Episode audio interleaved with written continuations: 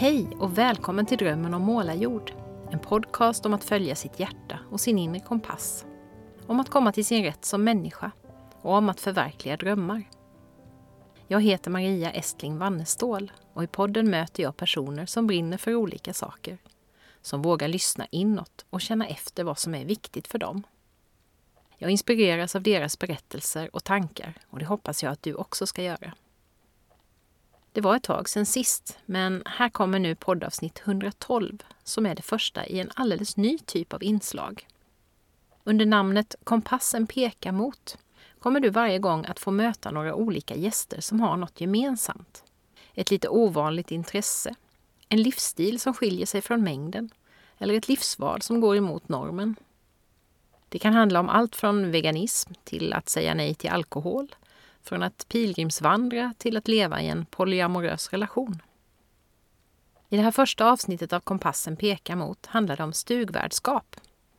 Att under ett antal veckor säga hej då till vardagen där hemma för att under mycket enkla förhållanden ansvara för en av Svenska turistföreningens stugor i fjällen, dit vandrare på sommaren och skidåkare på vintern beger sig för att övernatta.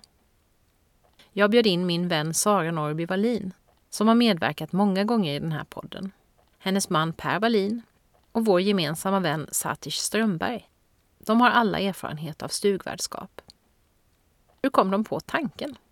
Vad innebär det egentligen att vara stugvärd? Vad är det bästa med det här livet? Och finns det några speciella egenskaper som gör en extra lämplig som stugvärd? Ja, det är några av de frågor vi reder ut i det här avsnittet. Välkommen att lyssna!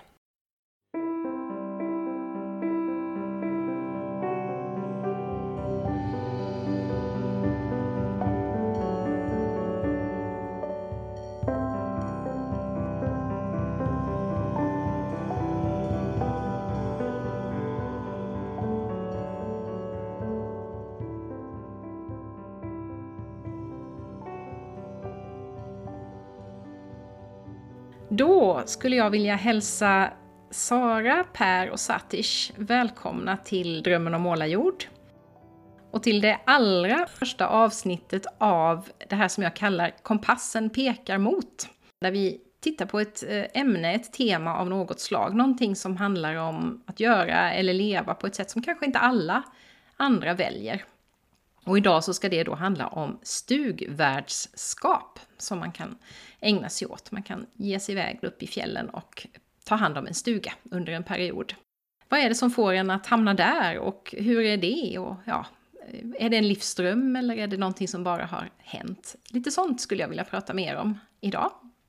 Men jag tänkte att vi kan börja med en liten kort presentationsrunda så får ni säga vilka ni är. Och eh, kanske säga någonting också om hur vädret är ute och hur vädret är på insidan. Det kan ju vara så till exempel att det stormar ute men är alldeles kavlugnt inne. Eller det är mörkt ute och soligt inne. Eller tvärtom. Vad vet jag? Sara, du som är gammal van Drömmen om målarjord poddare, ska du börja? Kanske? Eh, ja, Sara heter jag och bor då i Växjö tillsammans med Per. Eh, och har ju som sagt funnits med i Drömmen om målarjord ett antal gånger tidigare. Jo, men om vädret ute och inne så kan man väl säga att det ute var väldigt mycket väder när jag cyklade hem tidigare idag. Eh, någon enstaka plusgrad snöblandat regn på tvären. Eller mest snö faktiskt. Och eh, jag hade nytta av Pers devis, han brukar säga när det är skruttigt väder här hemma, att det är sånt vi brukar betala för att komma iväg och få uppleva i fjällen. Så att eh, jag tänkte på det och så tog jag mig hem. Och och, så. och på insidan är det nog lite också vindigt, mycket tankar hit och dit och funderingar. Men mer åt olika håll, inte så enstaka och bara åt ett håll. Eh, något sånt kanske. Mm. Ska jag skicka vidare till, eh, till Per då kanske? Så har vi avverkat oss i den här rutan. Yep. Ja, Per heter jag och eh, ja, jag har varit inomhus större delen av dagen. Sen fick jag ett ryck och gick ut och eh, klöv lite ved. Så det är lite så här eh, fjällstuge-feeling på det sättet också. Eh, och promenerade lite och fick den här eh, ja, uppfriskande, piskande vinden i ansiktet ett tag. Det, var, det behövde jag. För att få vara inomhus hela, ja, hela dagen annars innan. Då. Så att ja, det blåser lite här och där så att det är uppfriskande. Mm, Anna där. Jo, uh, Satish Strömberg heter jag. Jag um, pratar med er just nu från Umeå. Och ute just nu är det minus fem. Det är massor med snö. Och det har varit en kanonvinter, en ganska stabil vinter. Det var bara en period då det var plusgrader och töjväder. Annars har vi, jag skulle tippa att uh, ja, nästan mot en meter snö i skogen när det är orörd. Så um, jag var på en skidtur på Västerfjärden igår med två andra och i lördags var vi tre personer som åkte snowboard och sen i fredags skolkade jag från jobbet faktiskt. Då var vi ute tre personer på en skärgård här. Så det är vår vinterperioden som, som kommer just nu så livet är på topp. Vad härligt Satish. Jag blir lite avundsjuk där måste jag ju säga. När jag Mm. Jag tittade ut idag så var det ju, ja, först var det regn och sen var det lite snö och sen var det lite mer snö och så blir det sådär att det bara snöar och smälter och snöar och smälter och så har det varit ett tag här nu. Det tycker jag är lite tradigt med vintern. Det är så härligt när det får ligga lite vitt, men det har det inte gjort på ett tag nu. Jag kan passa eh. på att säga att um, jag, jag lärde känna er då jag bodde i Växjö. Just Jag bodde i Växjö fyra år, men jag pallar inte vädret. Vi flyttade tillbaka till, till, till Norrland um, för, uh, ja, för, för vintern helt enkelt. Ah. Um, vintern är, tycker jag, förskräckligt långt söderut. Och här uppe är det, är det inte tillräckligt långt. Så. Jag misstänker att ni där i, i Storkebodarutan instämmer i det där också, ni som gillar både snö och skridskoåkning och annat sånt man kan göra ute på vintern. Ja, jo, det skulle vara bättre med lite mer stabil vinter. Det är tråkigt den här varken eller. Mm. Ja, man vill egentligen inte ha längre vinter, men när det väl är vinter att det är det lite mer ordentligt. Mm. Ja, och stormar och blåser gör det här och jag tycker det är lite stormigt eh, både ute och inne och jag har inte varit utanför dörren idag insåg jag. Jag skulle gått ut när jag pratade med Sara hade jag tänkt, men sen tänkte jag att det blir så väldigt mycket ljud i mikrofonen då eh, på, på mitt headset så att jag skulle gå ut sen istället och sen glömde jag bort det alldeles. Eh, men det, ja, jag får, eh, får ta igen det imorgon kanske. Men det är mycket som händer i livet just nu så att då tänker jag att det är lite som, som när det stormar ute sådär. Det, det far och flyger och jag är på olika ställen och så. Så att mm, jag tycker att vädret på insidan speglar ganska bra vädret på utsidan just för tillfället. Men jag tycker det är jätteroligt att ni tog er tid att komma hit och prata med mig idag. För det här med stugvärdskap vet jag ju att det är många som är nyfikna på. Eh, jag själv tycker det låter jättespännande men jag vet inte, ah, skulle jag våga sådär. Så nu tänkte jag att jag skulle pumpa er på era erfarenheter och så får ni berätta om hur det har varit för er. Eh, vi kanske ska bara börja med att ni, någon av er berättar lite kort sådär, vad, vad innebär det? Vad är det att vara stugvärd egentligen? För det har ni ju gjort alla tre vid olika tillfällen. Är det någon som vill bara lite kort förklara för den som inte vet? Vad är man när man är stugvärd? Jag kan väl säga något så kan ni andra fylla på. Det är ju Svenska turistföreningen som eh, äger eller har, driver ett antal stugor ute i fjällvärlden som man ska kunna gå emellan på somrarna och skida emellan på vintrarna. Och där sköter sig gästerna i hög grad själva med egen mat, med eh, värma upp eh, rummet de ska sova i, hämta vatten och så vidare. Men det behövs en, en hustomte på, på respektive stuga som eh, ser till att allt funkar och hjälper folk till rätta. Kollar att man betalar sin avgift för att få bo där och ett antal andra saker. Och också håller på med en del underhåll och så på stugorna emellanåt. Och sågar ved och sådana där grejer.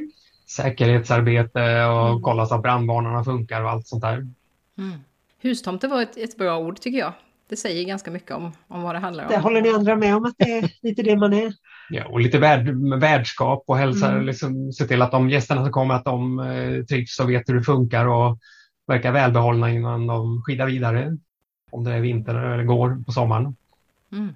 Stämmer du in i beskrivningen Satish eller är det något som, som du tänker på? Det är ungefär så vad gäller själva arbetsuppgiften mm. som det handlar om. Men ofta så beroende på vilken stuga man är stugvärd på varierar på hur, hur uh, mycket arbetsuppgifter det är.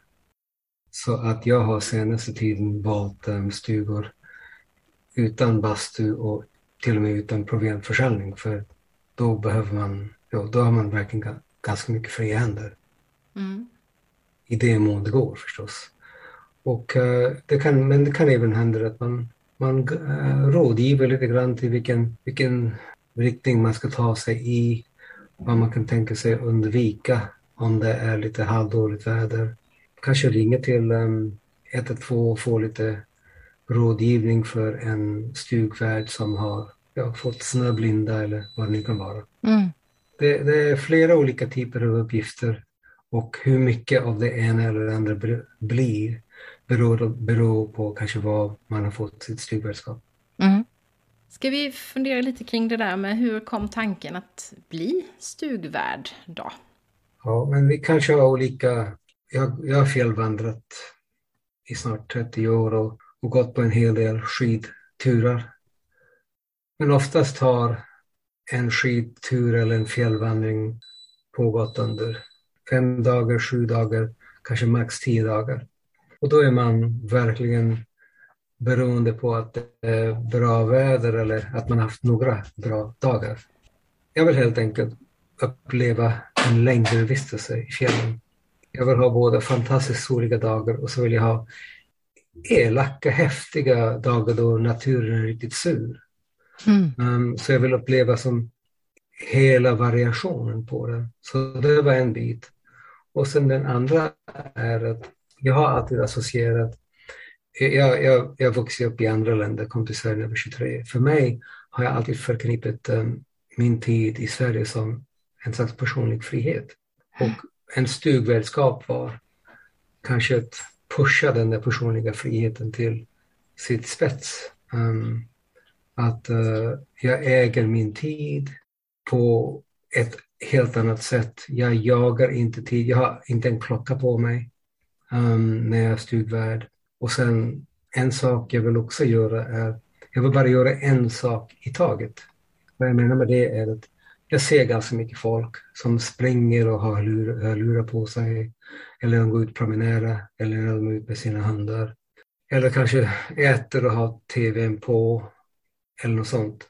Och särskilt när jag är stugvärd, då är jag verkligen mån på att jag gör en sak i taget. Jag äter, eller jag kliver ved, eller åker jag skidor, eller hämtar jag vatten. Mm. Och det enda sällskap jag har är mina tankar och inte någonting annat. Jag sover mitt på dagen om jag vill. Jag sover om jag är trött. Jag vaknar när jag inte är trött. Och de möjligheterna har, har jag inte i ett vardagligt liv med, med barn, med hund, med, med jobb och allt annat. Mm. Och sen man kan även lägga till på vissa stugor, man får inte heller nät eller mobilkontakt för den delen. Så man är av, avkopplad, nedkopplad helt enkelt. Ja, spännande. Vi ska återkomma tror jag ännu mer sen till, till vad ni tycker har varit ehm, det bästa med det här och så. Men eh, Sara och Per, vad var det som fick er att börja fundera på att bli stugvärdar? var väl, eh, Satters var väl lite en orsak till det. Jag och Satters och några till, vi var ute och åkte lite skidor och det verkar ju trevligt.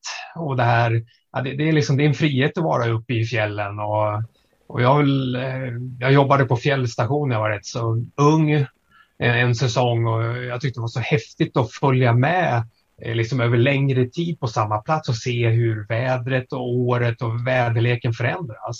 Mm. Och då, då, dök det upp en dröm eh, att ah, men det här vill jag göra. Eh, och liksom uppleva Eh, liksom en månad och se vädrets förändring och eh, ja, och, och se liksom hur det är att vara på samma miljö och och titta ut genom fönstret och se eh, från dag till dag förändringen där. Och sen också det som Satish pratade om där, uppkop frånkopplad, avkopplad, nedkopplad.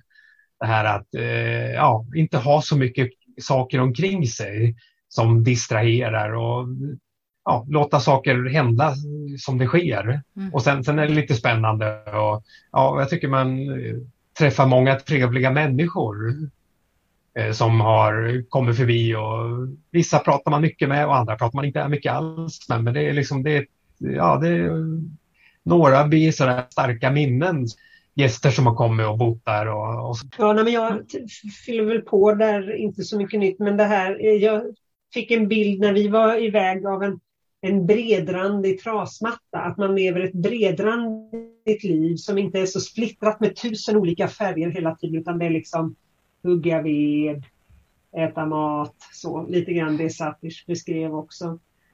Och så tror jag att eh, framförallt första gången vi var iväg så Ja, då kom jag ut ensam först dessutom och hade haft det rätt, riktigt stressigt och körigt på jobbet och var lite sliten sådär. Och det var, jag kände mig så otroligt eh, eh, fredad. Det var liksom inte en levande människosjäl i alla fall på 20 kilometers radie runt om mig sådär. Och jag kände liksom, oh, jag fick liksom jag fick vara i fred och inte där att vara jagad och att man ska prestera en massa och så. Man gör ju saker som stugvärd också men, men eh, inte sådär, eh, inte det där splittrade, inte det där höga tempot mer än vid enstaka korta tillfällen. Liksom. Mm. Och det blir väldigt tydlig kontrast mot vardagslivet. Det är väl mycket det också.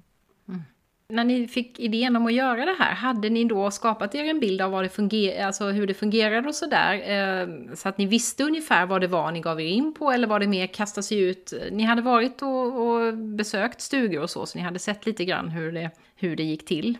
Eh, om jag fattade det rätt. Och så söker man ju, som det var på vår tid, det var väl så för dig också Säter, att man gick utbildningen först Liksom, och, sen fick man, och den var svår att komma in på den så det tog ett tag. Så gick man den och då fick man ju en pus, en, ett antal pusselbitar och sen liksom kom man ut på sitt uppdrag. Så jag vet inte riktigt, jag kommer inte ihåg vad jag hade för bild av stugvärdskapet innan vi gick den här veckolånga utbildningen. Liksom. Så det var ett, ett, ett trappsteg på det sättet. Mm. Just det. Och sen äh, hade vi förstås kanske besökt några stugor lite innan och, och hade fått en liten insikt hur det skulle kunna vara och ibland ställt frågan till den stugvärd också. Och ungefär som de flesta gäster är väldigt trevliga. Och det är också så för de flesta, de flesta stugvärd. Men ja, ibland var det någon stugvärd som, som var lite grumpy. Uppfattade stu, stugan som, som hens stuga. Just det, kom inte hit och stör mig i min, i min fredade zon. Och då, då kan, kan jag tycka att ibland, ja, vilken konstig reaktion det var och, och lite annat. Och, så det gav mig lite insikt på eh, hur ett stugvärdskap skulle kunna vara. Men även att jag tänkte, ja, men som person skulle jag kunna hantera den. Det var kanske en av de första utmaningarna jag hade. Hur skulle skulle jag fixa fyra eller fem veckor i, i fjällen? Skulle jag kunna hantera den? Um, så det var också en nyfikenhet kring det som var en lockande sak att uppleva. Mm. Eh, men när man då söker, då söker man i konkurrens med en massa andra och sen så får man helt enkelt eh, vänta tills man, tills man kommer in då, eller hur fungerar det här rent praktiskt? Jag undrar om det har ändrat sig nu lite, att nu kan man söka uppdrag och så får man det alltså, som nybörjare så att säga och då får man utbildningen i anslutning till första uppdraget. Men eh, det är ju ett antal, eh, jag vet inte om det är lättare, nu har det ju också varit så konstigt i och med Corona också så att jag vet inte om det, hur mycket det har ändrat sig efter det. Mm. Just det. Jag, jag, visste att det var svårt att komma in så att jag sökte med vetskap att jag skulle inte komma in. Um, när barnen var små och jag skulle inte kunna åka iväg heller. Utan jag sökte tre gånger och den fjärde gången så skrev jag att jag hade sökt tre gånger. Jag, jag skrev inte att jag hade inte kunnat åka de här tidigare tre gångerna, men det var, det var, det var bara taktiskt. Just det. Uh, men sen skrev jag att jag hade sökt tre gånger och så fick jag min plats. Mm. De förstod att här var någon som verkligen, verkligen ville, som inte gav upp i första taget. Ja. Hur länge fick ni vänta Per och Sara innan ni kom med? Var det tre eller fyra gånger också sökte vi? Jag tror att vi kom in på tredje gången ja. för då var det så att vi tänkte att nej, i vår har vi egentligen inte tid. Och så blev vi förstås antagna den gången då. Men då liksom skruvade vi ihop det på något sätt så vi kom loss i alla fall. Mm. Och då åker man på en utbildning tillsammans med andra under en period och, och lär sig intensivt. Så att det är inte liksom, det är inte på distans eller så, utan det är, man är på plats någonstans och utbildas. Det har någon coronaanpassning där, men det, det har det ju varit att man fysiskt eh, träffas och så eh, ja, övar man på de olika situationerna och diskuterar de olika situationer som kan inträffa. Man gör lite räddningsövningar och första hjälpen och sådär. Sånt som är bra att ha där ute. Mm. Och hur gasolen funkar och, och sådär. Ja, mycket gasol var det. I och med att det är gasolkök och eh, vissa gasolkaminer. Att man kan hantera det om det blir någon läckage eller bekymmer med. Ja, just det. Och så första hjälpen, och så man, egentligen så får man ju då en utbildning som man har nytta av i andra sammanhang också. Inte bara i stugvärdskapet utan som man kan, kan använda. Mm. Ja, det är ju jättebra.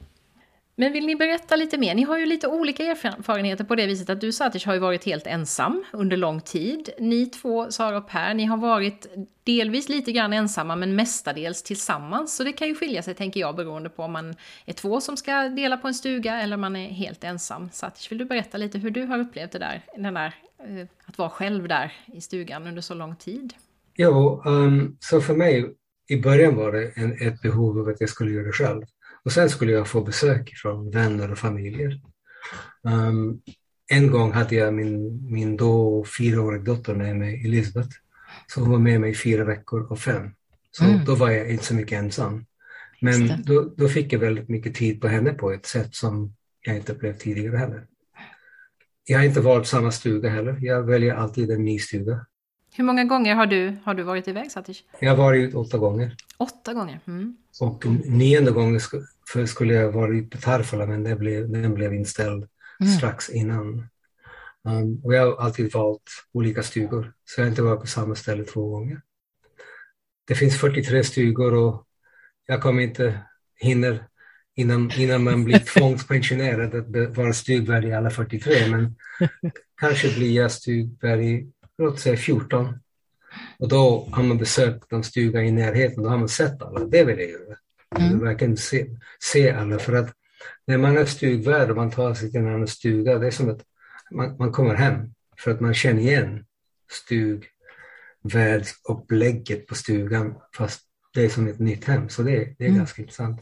Mm. Men just den här på att uh, upplevelsen vara vad var frågan? Upplevelsen? Ja, nej, jag tänkte mest på hur det var, för du var ändå ensam. Eh, du har ju varit ensam i ganska långa perioder ibland väl, ändå, hur det har, hur det har varit. Ja, I like myself, så mm. jag har inga svårigheter med det. Um, man får vara god vän med sig själv om man ska göra detta alltså. Eller blir man kanske det? Ja, och mycket, mycket tid för att uh, läsa. Mm. Ibland har jag haft en, en, en, en iPad med mig med, med, då med en massa film nedladdad i den. Så att jag tror att jag sett The West Wing tre gånger om vid olika stugvärdskap. 45 minuter är lite escapism när, man, när, när, när jag känner för det. Men det är som det är en slags back to basics typ av levnande. Och under min tid som stugvärd har jag ibland kunnat sortera saker och ting. Jag är språkvetare också som du, eh, Maria. Mm. Och då, till exempel, en av mina grejer när jag var stugvärd är att jag har lärt mig urskilja mellan Ibland säger jag, ska till stan, jag behöver köpa mig en ny skjorta. Jag behöver inte köpa en, en ny skjorta. Jag vill. Så jag urskiljer mellan vad jag behöver och vad jag vill. Mm. Och det har jag tänkt på ganska mycket när jag är i fjällen. Vad är det jag behöver och vad är det som jag vill? Och när man är stugvärd så man lever ifrån tre, fyra ballongkartonger med kläder. Och jag inser hur lite egentligen mm. jag behöver men hur kanske mycket annat jag, jag vill. Och, då, um, och det har påverkat mig i sin till hur vill jag organisera mitt liv när jag kommer hem? Mm. Um, hur uh, i relation till antingen saker eller och, det är som, och sen är det kanske en uppskattning. Vi tar rätt mycket för givet, till och med inomhusavlopp och varmvatten. Mm. Och, och känslan när man kommer, kommer ut i samhället igen och tar en, en lång dusch, det är ju som underbart. Just det. Men vi tar väldigt mycket saker och ting för givet som vi inte gör när vi är i fjällen, om ni förstår vad jag menar. att hämta vatten och, och hur mycket mera inte enkelt det är att laga mat och så vidare. Så jag kan uppskatta, jag känner en uppskattning när jag kommer ut. Mm. Samtidigt som jag känner uppskattning när jag är där. Ja, så. Ja, Ja, så tid för reflektion, tid att få syn på sånt där då i, i vardagen där hemma som man kanske inte ser när man är mitt uppe i det. Och sen just den här uppskattningen av ja, båda delarna, liksom, både det enkla och det mer bekväma när man kommer hem. Ja. Och så, sen det sista saken, jag skriver, jag skriver en hel del brev faktiskt som jag skickar iväg när jag kommer ut eller skickar iväg med någon som har besökt. Mm. Um, för i, var, i det vardagliga livet som jag har nu så jag hinner inte göra det. Nej. Um, och ja, ibland jag skriver något brev till kanske dottern eller till sonen eller till en kompis. Eller, ja, en slags slow down process till läsning. Mm. Få tid till det som inte finns utrymme för i vardagen. Riktigt. Mm. Mm. Eller det kanske, inte, det, det, kanske finns utrymme för det men jag mm. prioriterar inte. Nej, just det. Precis. Ja, Sara och Per, ni har ju lite en annan erfarenhet då som har eh, oftast varit eh, tillsammans. I alla fall större delen av tiden väl. Hur har det varit och hur, vad har ni upplevt när ni har varit iväg? Den ena gången så delade vi på en period och var typ två veckor var. Kom vi dit och sen var vi en, en dag ihop och sen eh, åkte nästa iväg då. Det var liksom lite singelerfarenhet där och sen mm. har vi varit en period tillsammans då. Just det, så var det ju. Och den, eh, nej men det var ju det här med att vara på själva rummet vi bodde i var, var det på 9 kvadratmeter och så fanns det lite byta, så kanske 12 kvadratmeter sammanlagt och med en våningssäng och sådär. Och skulle en, skulle en eh, göra några rehabövningar eller något, då fick den andra vackert ligga och hålla sig i sängen eller så. Och så fick man, skulle jag göra yoga, då fick man flytta undan allting och då, plus att Per måste vara i sängen. Eh, så, så att det var ju det var ganska smått. Minimalistiskt leverne. Det kan man säga. Men vi, det funkade ju överraskande bra. Ja, men att man liksom eh, kanske också synkar ihop sig en del. Och vi hade, jag trodde, vi brukar väl säga att jag kanske har ett lite större behov av egen tid eller så, men det kändes som att det, jag vet inte om det var det här att det var så mycket utrymme runt en utanför fönstret och vi satt och åt lunch med fantastisk utsikt över flera stora bergsmassiv och sådär. Så att det kändes liksom ändå rimligt på något vis. Mm. Och, eh, och vi satt där, jag vet du sa det flera gånger, ah, nu får du förlåta att jag är tjatig men vi har det så bra. Och det, sånt tjat kan man ju, ja. stå man ju ut med. Och det gick bra att hålla sams och sådär också, för jag tänker när man är på sån liten yta att man är ju väldigt mycket in på varandra ändå, även om man har fjällvindarna runt omkring. Men det, det blev inga stora fighter eller så, eller klarar ni det? Nej, jag, nej men det gick bra. Sen ja. var det väl, vi hade besök av en kompis som kom och hälsade på. Och sen eh, följde jag med honom så då fick du ett dygn själv och sen var du nere eh, nere i Ritsem och gjorde någon, ut, körde någon distans, ett jobbmöte då. Mm. Men nej, men det... Nej, jag tror jag tyckte det var mindre gnissel än, än vad det brukar vara. Det brukar inte vara så mycket annars heller, men, men det var väldigt lite. Och det, det var väl också, det hann ju, det är ändå skillnad på fyra veckor och fyra månader, skulle jag ju gissa. Eh, kanske. Men eh, jag, tror, jag tror jag blev medveten om hur mycket jag hur mycket av det här gnisslet som kanske blir mellan människor, mellan mig och de jag har omkring mig, som egentligen beror på yttre faktorer. Mm. Liksom tryck, press, stress, så som gör att det liksom tas ut på andra sätt. Liksom. Mm. Har man lugna förhållanden och så, så blir det lättare att eh, ja, då, då är irritationen ligger längre bort på något sätt. Mm.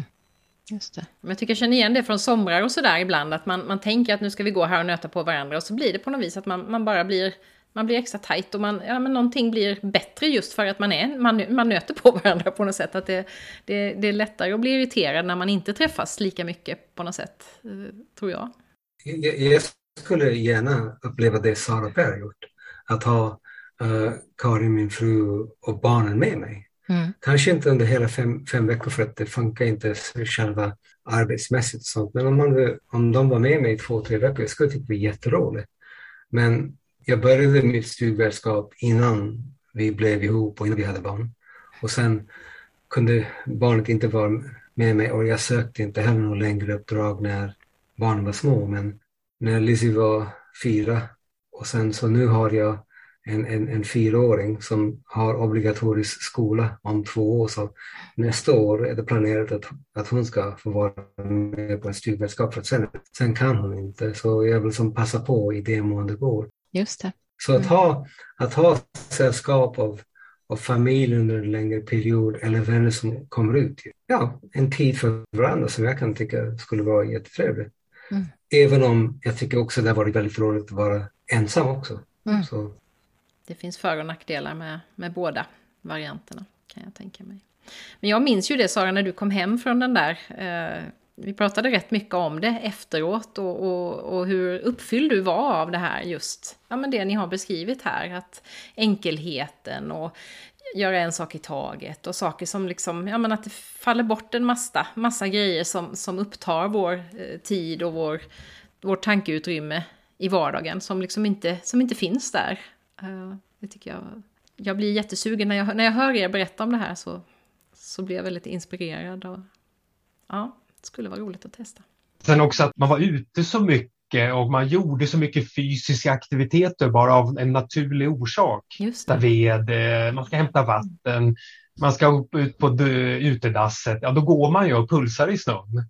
Och då får man liksom massa eh, ja, fysisk aktivitet på, på liksom köpet. Man, man rör sig och, och det skapar ett välmående, i alla fall hos mig, att vara fysiskt aktiv. Då, då mm. liksom frigörs det liksom så här, må bra-hormoner och, och sådär. Så liksom, det blir massa mm. positiva spiraler ja. som släpper loss välmåendet mera. Och just det där naturliga då, att man behöver inte gå till gymmet eller så, liksom, utan att det finns i, i vardagen på något sätt varenda dag. Det är så som, ja, men så som vi egentligen är gjorda för att leva. Att, att vara i rörelse mycket mer än vad vi är när vi sitter här i våra kontorsmiljöer och sådär ju. Ja, det är, det är liksom abnormalt egentligen om man tittar historiskt sett. Liksom. Det är ju det här, vi, vi ska ju knalla runt och göra, använda vår kropp liksom, mm. kontinuerligt där. Och det, det, ja, det kändes som så att vi gjorde lite olika skidutflykter så att säga, när, när det inte var så mycket gäster och sådär. Och sen ja, fanns det alltid lite pyssel med att gå runt med och, eller bara man ville se en utsikt ibland och då skidade man bort upp till en, en kulle och tittade på den och så. Mm. Om man, om man skulle välja en, den allra bästa med stugvärdskapet, går det? Går det att välja ut en sak som det här är det jag tar med mig allra mest därifrån? Ni har ju sagt en massa bra, härliga grejer här, men finns det något som liksom överglänser allt annat? Jag tror inte att jag skulle kunna svara på det som sådan. Nej. Inte bara en sak, utan det, det är flera saker. Och en sak som, som inte har nämnts, eller du nämnde just nu Per, det är, jag menar, jag är stugvärd i vinter för att jag vill åka skidor. Mm. Det är inte en enda dag som jag inte åker skidor förutom om det är nu ett riktigt elak storm ute. Annars är jag ute ja, minst en gång varje dag och är det någon stuggäst som ska göra en topptur, ja, nog hänger jag på då om jag mm. kan. Beroende på vilken stuga jag är. Och nu, nu, numera så, som sagt, jag väljer alltid stugor där det inte finns en stor affär eller farfar visserligen hade stuga men tydligen det var en app man kunde som slå på stugan från, från fjärran håll. För farfar... På bastun menar du? På bastun. Ja. Just det. Ja, ja. just det. det är på grund av att det finns en klimatstation där i närheten. Och då kunde man, uh, man kunde som låna teknik därifrån för att göra det. Um, man har ju en hel del tid, särskilt mitt på dagen, när gästerna har åkt innan de nya gäster kommer. Mm. Och då att ta olika riktningar um, och se, det är som du säger, vad finns på andra sidan den topp eller mm. vad finns det genom den dalgången eller vad det nu kan vara. Så. Mm. Så mycket naturupplevelser blir det ju också då. Fysisk aktivitet och naturupplevelser. Jag tror väl att vi, vi tre har väl lite samma ideal på sätt och vis, att vi söker oss kanske till de lite mindre välbesökta stugorna eh, och Medan andra, jag, jag, skulle kunna tänka mig kanske den dag man inte har ett så stort socialt liv jobbmässigt, då kanske man mer, kan vara mer benägen att vara på en mer välbesökt stuga. Men då blir det ju mer, då blir det lite mer som ett jobb. Eh, och det är, eh, det det, passar många. Men eh, som i den livssituation och så som vi är i och så har det varit väldigt vi har ju uppskattat att det, att det är ganska lugnt. Jättetrevligt att träffa människor men liksom det är lätt annars att hamna in i det där, liksom, ah, måste fixa det, där, där, där, där, där sådär. Mm. Det, så är man tillbaks i, i det vanliga liksom. Mm. Precis. Mm. Just det. Finns det några baksidor? Finns det något som inte är tipptopp? Jag tänker bli magsjuk och ska ta sig ut i, på utedasset mitt i natten när det är 20 minus? Eller finns det något som ni inte älskade? Ja, ta sig till dassen när det är minus 20 ute, 20 meter sekund vind. Det, det är kanske inte en höjd, höjdupplevelse. Jag, jag var stugvärd i Pelsa och det skulle bli en jättestorm. Så pass att jag, jag la en lina mellan dassen och stugan. Och sen så när jag skulle till stugan då jag la en karbin på mig, på den, för att jag skulle ta mig dit. Ja, det. det. var så himla tufft alltså. Mm. Um, och jag menar, if you gotta go, you gotta go. Um, och sitter man på en utedass och det blåser ganska mycket då blåser jag under, under, under. That's an experience, what can I say? ja, man blir inte så långrandig där då. det är ungefär som du beskrev också det här liksom första duschen när man kommer tillbaka till civilisationen är ju underbar. Och vi, vi hade med oss eh, en, en sån här liten campingdusch upp. Så då värmde vi eh, på spisen varmvatten. Jag, jag tror det var, var det fyra eller fem liter. Och det, det räckte till att då, eh, då lyckas vi stå så att säga, vi öppnade upp ett fönster på stugvärdsstugan och sen eh, stod Sara och höll i duschen. Så stod jag under nedanför på marken och duschade. Och den räckte till oss båda två. Alltså fyra liter eh, varmvatten räckte till att för oss båda två duscha och tvåla oss. Och då var det fint väder när vi gjorde det. Men det var jättefräscht att få göra det. Mm. Och sen var det ju där med mat. Mm. Det är väldigt mycket mer snacks än vad, än vad man tänker sig. Men jag var ju nere i, i civilisationen i halvtid där då och kunde över en dag bara för jag hade ett jobbuppdrag jag behövde göra så då kunde jag proviantera lite extra. Så. Eh, men ehm, det blir ju också en grej att göra det bästa möjliga av det men man vill ju inte upptäcka att man har kalkylerat fel. Det, var vi, det är ju värsta Excel-dokumenten och sånt där för att hålla koll på vad man behöver eller så gjorde vi i alla fall. Och att eh, tänka igenom så gott det går och så. Som jag minns det var någonting vi hade räknat fel på som blev mindre än vad vi hade trott. Men då, var då, då jämnade det ut sig åt andra hållet. För det hade varit lite trist. Alltså. Man vill inte att det ska börja bli lite mat. Ja, det, är inte bra. det förstår jag hur sägs Sara för att du var med Per. Ja. jag skidvandrade Per och I have never seen anybody eat so much rice before. Alltså, så det, jag förstår, det är lite svårt att kalkylera. Men, men, men under vintern, alltså, jag var i stugvärd under sommaren och under vintern och nu ska jag aldrig mer vara stugvärd under sommaren. Inte för matens skull utan jag, jag, vill gärna fjällvandra i fjällen en vecka, tio dagar. Men när jag mm. sitter i en stuga och det är, mi, det är plus tio ute och mina vänner och familj hänger vid en strand 25 grader. Så jag, jag är nu stugvärd bara under vintrarna. Ja, just det. Jag tycker mat, mat är, en, är en enkel grej. för Eh, ibland så får man skjuts ut med snöskoter från um, stug, um, stug uh, vad heter det, förvaltaren eller vad, vad det heter. Och då, ja, men då handlar man bacon, ägg, så kyckling och vad man nu vill. Och sen så har man med sig en sån där låda. Gräver man den ner i snön så det blir en naturlig frys som man tar ut. Så när, när man är vinter, vinterstugvärd, jag tycker, tycker jag äter jättegott. Sommarstugvärd ja, då, då, måste man vandra ut. Och eh, så man har inte så mycket färs med sig och sen så kanske har man skickat iväg en bananlåda med mat två månader innan så det är bara torrvaror som gäller. Um, däremot kan man fiska fine men, men uh, ja, mat under vintern tycker jag är mycket, mycket enklare än sommaren. Mm. Jo men det tror jag också. Och vi är också vinter, vinterinställda än så länge i alla fall. Jag håller med om mm. Det finns så mycket som konkurrerar på sommaren som är också jätteroligt. På vintern är det, mm. för att få vinter så söker man sig dit. Liksom. Mm. Jag tänkte på det här nu om, om man lyssnar och, och, är sugen. Alltså, finns det, Finns det någon personlighetstyp som man behöver vara för att trivas som stugvärd, tror ni? Kan vem som helst gilla det här eller måste man ha några viss speciella egenskaper?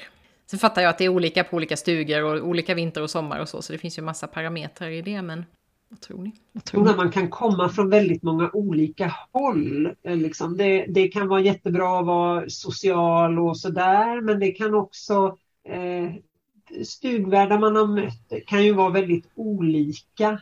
Men det underlättar ju att kunna på något sätt finna sig till rätta med det. Och, och jag tror att det här som du säger Satish, att vara ett bra kompis med sig själv. Även om det är ganska många människor runt en och man är på en väldigt social stuga och så, så tror jag att det är en bra, det är en bra grej. Mm. Ja, det är den första jag tänker på. Um, kan jag tycka, även om man kan vara en egenskap, om man säger så här, om, om vad jag skulle uppskatta husens trädgård. En person som kan pejla av det sociala läget lite grann. För mm. vissa gäster, alltså om man blir bjuden kan man sitta med dem och, och äta mat eller dricka te. Men sen mm. är det också dags att lämna dem för att vara i fred. Vissa gäster kanske behöver man mera tid och mera tystnad för att de ska komma fram. Vissa ska man bara lämna. Och det är att inte behöver ta saker och ting personligt beroende på vilken typ av kontakt man får med en person. Mm. Vissa människor kan bli trötta och griniga när de kommer. De får lite mat, tvättar av sig, värma upp sig. Är de jättetrevliga. Så ja. det är som, det gäller att inte ha för många förutfattade meningar om hur din första reaktion var med en person. Det kan verkligen urskilja sig. Så jag tror en person som har en slags grundtrygghet som är någorlunda social men inte för social om ni förstår vad jag, vad jag menar. Alltså. Lite social smidighet kanske, sådär flexibilitet och kunna anpassa sig efter olika gäster. Och så. Ja, lite elasticitet kring hur du bemöter en gäst beroende på var de finner sig just då de kommer. Eller... Mm. Ja, just det. Där har vi profilen då för framtida stugvärdar. Satish, du sa ju att du vill ju fortsätta med det här. Du kanske inte hinner med alla 43 stugorna, men ett gäng till. Eh, och Sara och Per, har ni tänkt åka på fler stugvärdsuppdrag framöver? Vi har väl i alla fall nu tänker vi att vi kör varannat år, för det är ungefär lagom om vi får till med ledighet. Och sen emellan kanske, för det är lite, det är lite knöligt att få till en, en eh, fyra veckors ledighet. Och då, men eh, åren däremellan kanske vi, vi funderar på att liksom vara själva ute och åka och upptäcka lite stugor. Mm. Så att vi, vi ska iväg nu på en rektur för att se vilka stugor vi ska söka till nästa år. Just det. Ja, men det är ju smart. Jag söker också vartannat år. För mm, när man är stugvärd, det är ingen som gör det för pengarnas skull. Jag tror man får 80 kronor i, i traktamente och 80 kronor per dag beroende på vilken stuga man är ungefär. Så det är inte så mycket pengar det handlar om. Däremot så får man ett frikort som du kan använda för den säsongen du är ute plus två säsonger till. Och då kan du besöka de andra stugorna. Så är man stugvärd varje år, när hinner man använda den så att säga? Eh, särskilt om man arbetar och inte pensionär. Så sista gången jag var stugvärd så jag tror jag var ut 20 nätter i, i stugor på besök. Jag får från till exempel Ammarnäs till Hemavan tog sju dagar, gick en toppturskurs och sen åkte jag från Hemavan till Ammarnäs. Och det var, det var fantastiskt, det var jätteroligt. Och det är så jag menar, just det här på när man går på tur, om man går från A till B utan att ha någon reservdag, är du trött eller... Det är som att kunna tänja ut hela den, den hela den resan. Mm. Det är kanske den möjligheten vi får genom att inte bli stugvärd var, var, uh, varje år. Ja, just det. Så variationen är, är skön den också. Jag tror också att stugvärdskapet har gjort eh, att vi har tänkt mer på det, att liksom gå långsammare så att säga, att stanna till oftare och, och så. Och jag kan känna lite att det är ju otroligt att vara stugvärd är ju väldigt bekvämt på det sättet. Jag har en ganska stor bekväm sida också det här att, att faktiskt vara på ett och samma ställe och inte behöva hålla på och packa ihop sig hela tiden och och man har ju, har ju med sig saker som man inte kan ha när man går mellan stugor och sådär. Mm. Så att en del tycker att det är så hardcore att vara stugvärd men det är ju egentligen det är ju ett lyxliv jämfört med att gå mellan stugor och verkligen kunna bära allt. Man ska orka bära allt man vill ha med sig och sådär. Så att eh, Det finns en Mm. Eh, ja, jag, jag, hoppas att det ska bli kul att ut och gå mellan stugorna eller om jag säger bara nej, jag tycker det är för jobbigt. Men du har ju övat nu Sara med nationalencyklopedin i ryggsäcken så att du ska vara bra på att bära, eller hur? Gått, gått in en ny ryggsäck Satish och då har jag ah. tagit, jag har eh, nationalencyklopedin Uppslagsverket och så proppat i det och kuddar för att få lite lagom tyngd. Kunskap är tungt. Eller hur? Ja. Hörrni, vill, ni ha en, vill ni ha en helt tips så kan ni göra så här. När ni, sök, när, ni, när ni har frikortet och ni kan använda den till exempel nästa vinter, jag vet om ni kan, och ni får ett stugvärdsuppdrag. Jag har skickat mina, mina lådor till en stuga. Och sen åkte jag skidor där och åt min egen mat, hade mina egna kläder, lämnade dem så stack jag vidare. Just det, så det är det man, man lär sig för varje gång man gör de här grejerna så lär man sig också de där knepen som man kan använda sen då i olika sammanhang. Ja, just det. Är det någonting vi har missat att prata om som ni tycker är viktigt att eh, skicka med till den som är sugen på stugvärdskap? Jag tycker ni har sagt så många bra och kloka saker så att jag har fått med mig jättemycket. Nu har inte jag blivit drabbad av men det kan ju bli konflikter så att säga som man måste hantera tökiga mm. gäster eller sådär. Det, det, har ju inte vi haft än men det kan ju tänkas att man är, har lite beredskap för den. Ja, det. det. kan vara nödsituationer, folk som blir skadade Mm. Ja, så man vet hur man får hjälp där då. Eh, fjällräddningen eh, och så vidare. Och få hjälp med det om någon blir skadad och gör sig illa. Mm. Så det, det, måste man ju också vara, vara lite beredskap för. Det kräver lite le ledarskap. Ja. Det var en stugvärd där vi, det var i och för sig en sommaruppdrag, det var Löndören som hade 42 kojplatser och över 78 gäster. Oj. Mm. Då skulle man organisera flytta folk, kanske någon hade ett rum men skulle nu sova i, i köket för att en familj kom, vi skulle hålla familjen ihop. Så när jag sa till en person att om jag önskar att ni flyttar, det var ingen fråga, utan jag har en uppdrag på att jag måste hålla familjen ihop. Jag, jag måste kunna flytta folk och, ja. och ibland, ja, ibland var jag tvungen att säga till en gäst att, att um, det är inte du som bestämmer, utan det är jag som bestämmer och så här ska vi göra. Mm. Så visst, ibland måste du kunna ta upp konfliktartade situationer, men det är väldigt sällan. Så det är en, en sida, men den andra sidan, och jag är säker att Per och Sara håller med om det här, och det är ju de fantastiska möten vi har med, med, med människor. Alltså hur, om det är någonting som ger mig en tro om mänskligheten tillbaka, det är stugvärd. Mm. För av hundra personer, jag träffar 95 jättetrevliga personer två tysta personer som inte jag vet. En eller två som är konstiga och en som är otrevlig. Ungefär mm. så, så, där skulle jag kunna säga. Mm. Men alltså anekdoter man plockar upp. Alltså, jag har träffat svenskar som tillhör en Morris Dancing Club i Stockholm. Jag menar, why? Why does a Swede Morris dance? Jag förstår ingenting. Men man träffar en person sådär eller alltså jag träffade en, en person som hade samma bakgrund som mig, som var gäst på en stuga. Jag såg hans utrustning, det var wow, riktigt bra grejer. Jag frågade honom, ja, är, du erfaren på, är du erfaren på att göra det här? Nej, det är bara min andra tur. Jag frågade, ja, men vad var din första tur? Ja, jag åkte till Sydpolen 54 dagar i en grupp. Jag tänkte, ja, då, då är då, då är Västerbottens fjäll en baggis jämförelse. Nej, sa han. I Sydpolen det var max en fyragradig uh, uppförsbacke. Men här, det var jättebrant. Jag har aldrig åkt för en backe.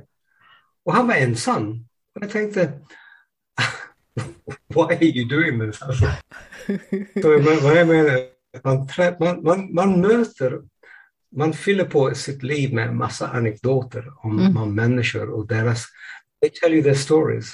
Mm. And jag, jag gillar att höra personliga berättelser om hur de hamnar dit. Eller, eh, mm. Jag tycker stories är en stor del av min stugvärldsupplevelse. Ja, vad häftigt. Ja, och jag tänker också på, eh, om jag ska skicka med något slut, slutord, så tänker jag på den där utsikten som fortfarande är, är liksom min eh, dator eh, så här, bakgrundsskärm. Så här, det är som en liten låda som jag kan öppna när jag vill, som inte bara innehåller den där utsikten utan också den där, den där känslan av förundran och eh, vilsamhet eller vad man kan kalla det för och liksom bara närvaro så.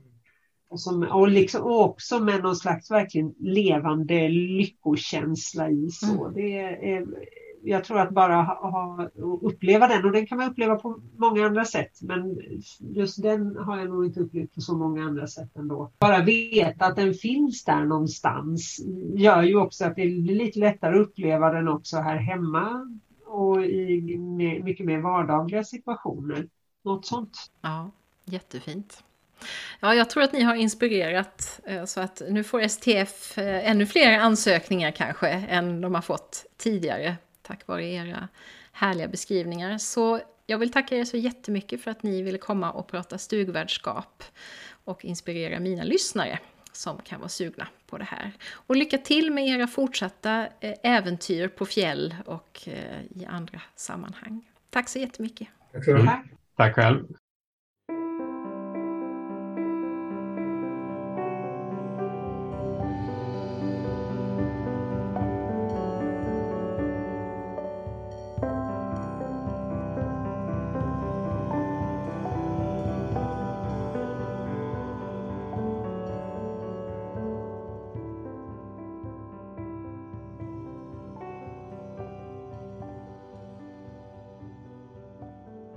Den där frivilligt valda enkelheten alltså. Tänk att kunna njuta så av en riktig toalett och dusch efter fyra veckor i en liten primitiv stuga. Något som vi bara tar för givet i vår vanliga vardag. Och så naturupplevelserna och den naturliga fysiska aktiviteten. Att ha mycket tid och att göra en sak i taget istället för att multitaska som vi ofta gör i andra sammanhang. Jo, nog finns det en hel del som känns intressant och lockande i det som mina gäster pratar om. Om du blev sugen på att utforska det här med stugvärdskap lite närmare efter att ha lyssnat på Sara, Per och Satish kan du gå in på svenskaturistföreningen.se så hittar du mer information. Det blir lite glesare med poddavsnitten en tid framöver eftersom jag har fått ett uppdrag som cirkelledare och skrivpedagog i ett spännande projekt som handlar om att samla in utlandsfödda kvinnors berättelser. Dessutom jobbar jag med utgivningen av den där boken om anhörigskap som jag har tjatat om så länge. Äntligen ska den se dagens ljus i vår.